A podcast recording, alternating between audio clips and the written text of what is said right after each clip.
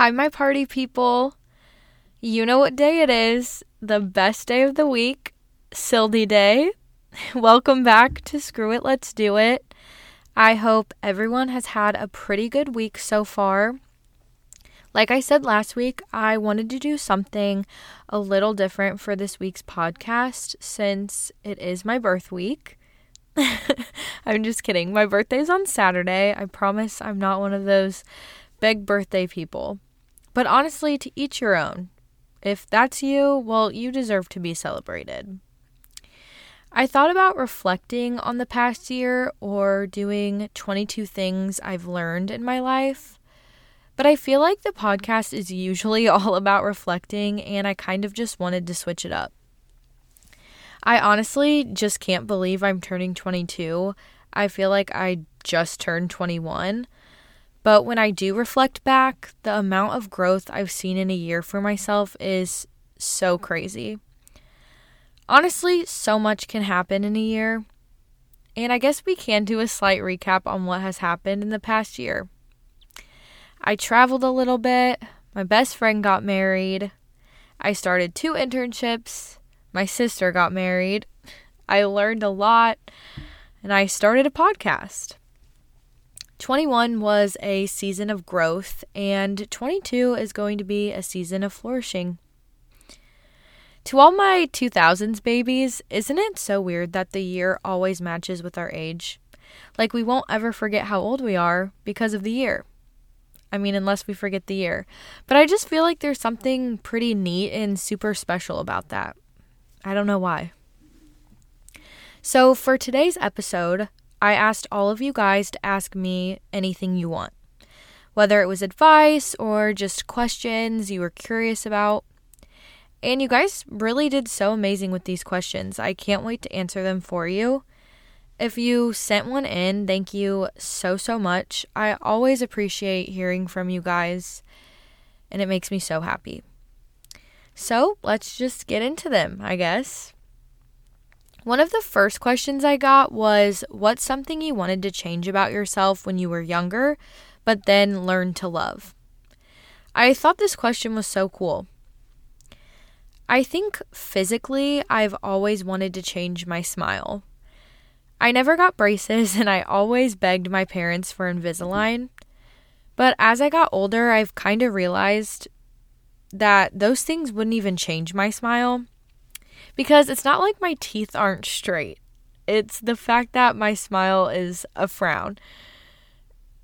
The sides of my mouth like go down instead of up. I don't know if that makes any sense to you, and it probably sounds honestly stupid. But maybe if you've seen my smile, maybe you've noticed it. Or probably not, because people are never paying as close of attention as we think they are. Anyways, I used to really hate it, and sometimes I still do have a problem with it, you know, when I'm having a bad day. But something I learned is a smile is such a genuine sign of being happy that it's so beautiful regardless of what it looks like. It's mine and I can't really change it, so I love it.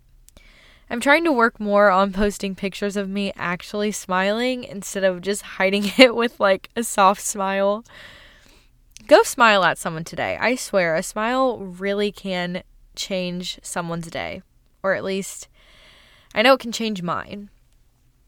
There's all these little insecurities we hate about ourselves and we're so mean to ourselves about. But take time to try to love them because they're what make you you and special and unique. I'm sure something you hate about yourself, someone else really loves about you or just secretly admires.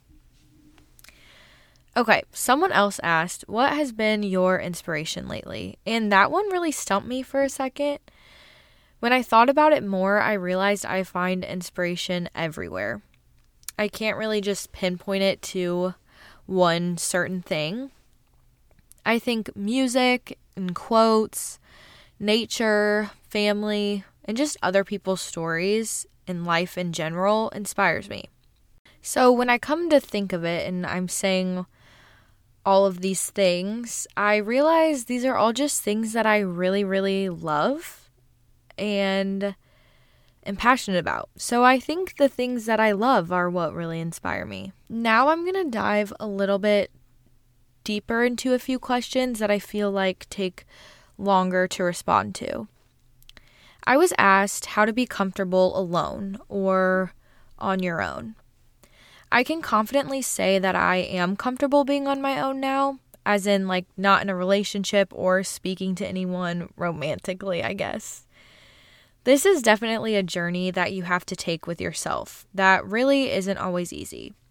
But I feel like it's so important to learn, especially in your younger years or your early 20s or just your 20s.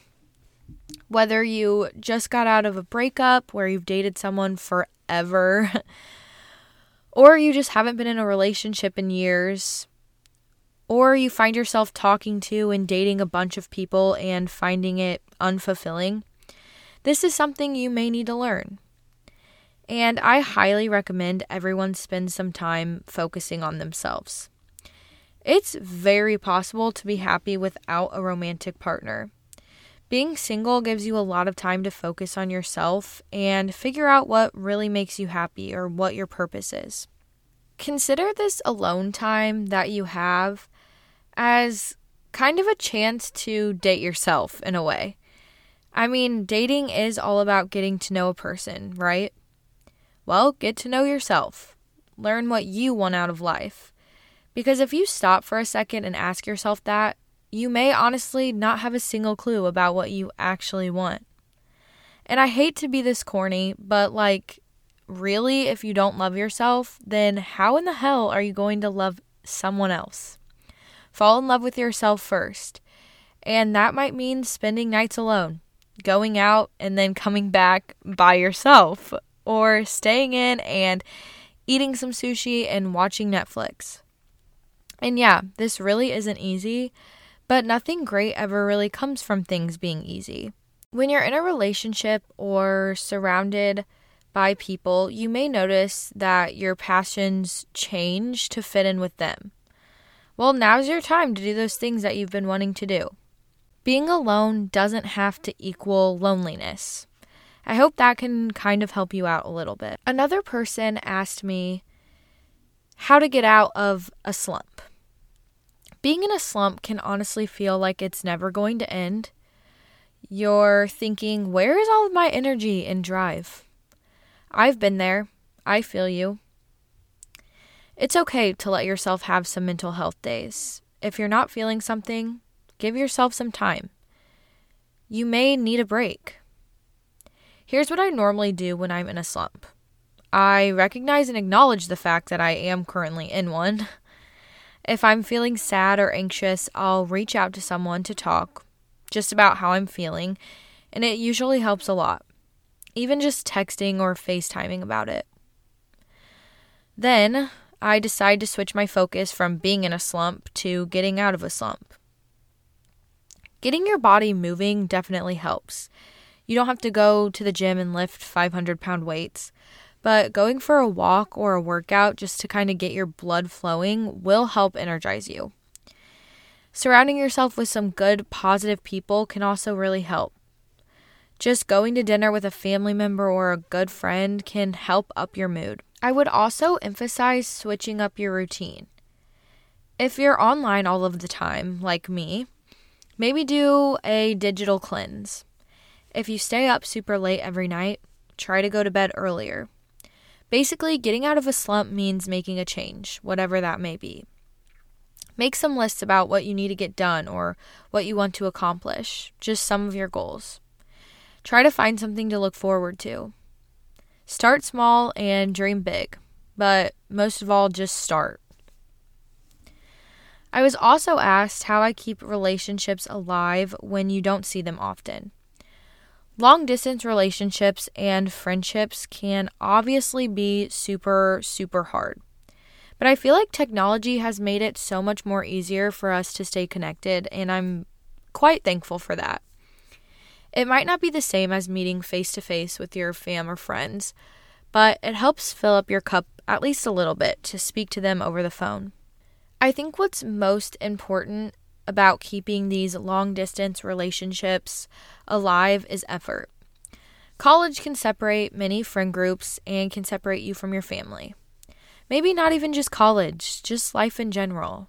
I mean, so many things happen. People move away, people switch jobs. I'm just now realizing I have so many long distance friendships. One of my best friends just moved across several states and is living like around 12 hours away from me. I just got to meet up with her for a few hours recently, and it feels like nothing changed between us at all. We can always pick up where we left off. And that's how I feel with most of these long distance friendships and relationships that I have. My best friend from high school and I do the exact same thing. I think it's because we all put an effort to stay in touch, whether that's just Snapchatting or texting or FaceTiming. Maybe you don't have the time to Snapchat each other nonstop.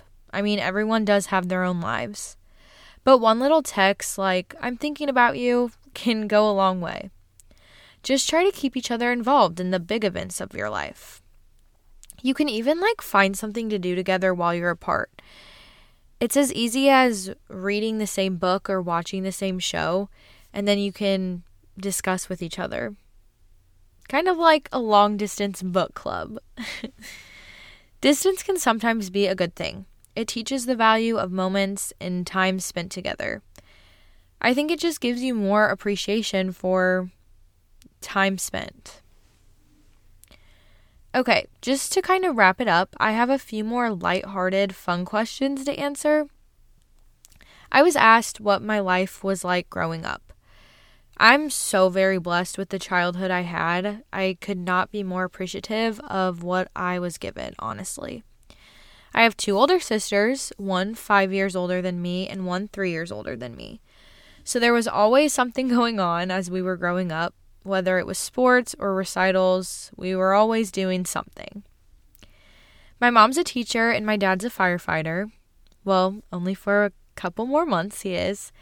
But that meant we really all had a lot of time in the summers to spend together. So, summers with my family are probably the most memorable experience for me.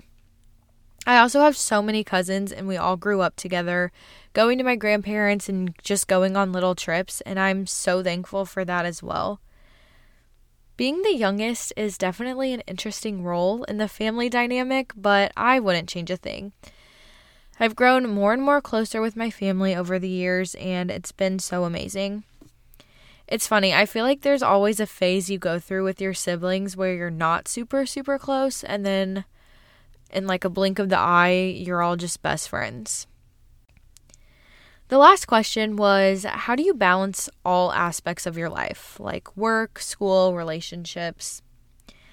I would like to say that I have things pretty balanced, but I don't always. I just try to give everyone and everything a little bit of my time.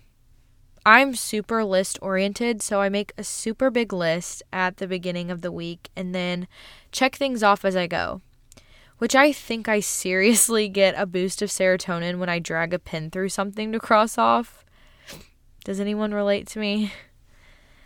Also, does anyone else like live their life by to do lists? It might be an issue, but I, it helps me so much.